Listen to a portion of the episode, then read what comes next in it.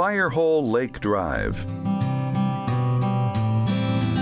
Don't be in too big of a hurry to get to Old Faithful. Driving in circles is a good thing when one of those circles is the Firehole Lake Drive. This two-mile one-way loop ends across the road from the Fountain Paint Pot parking area, but it begins a little farther south as a left turn off the main road. Most people just slow down as they drive by Firehole Spring.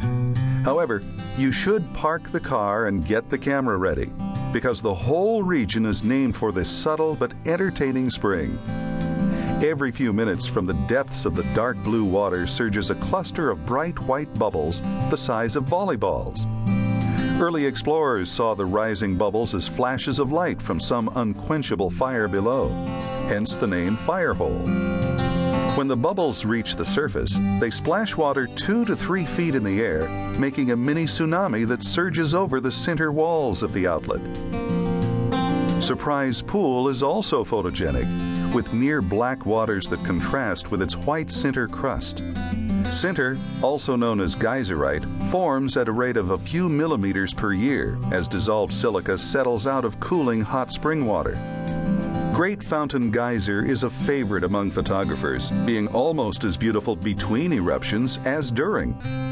Rings of center dams create multi-terraced pools that reflect the beauty of the sky. Eruptions average one hundred feet high, but rare superbursts exceed two hundred feet. Even though eruptions range from seven to twelve hours apart, the bleacher-like seating confirms that Great Fountain eruptions are popular for those who are patient. Check on the dry erase board for the next estimated eruption and plan accordingly. Next, you will find White Dome Geyser, where you may see a rainbow arched over the massive cone when it produces its thirty-foot-high eruptions. Not a bad show for what is typically only a half-hour wait. Near the end of the loop is Firehole Lake, a huge hot spring with several small geysers on its banks.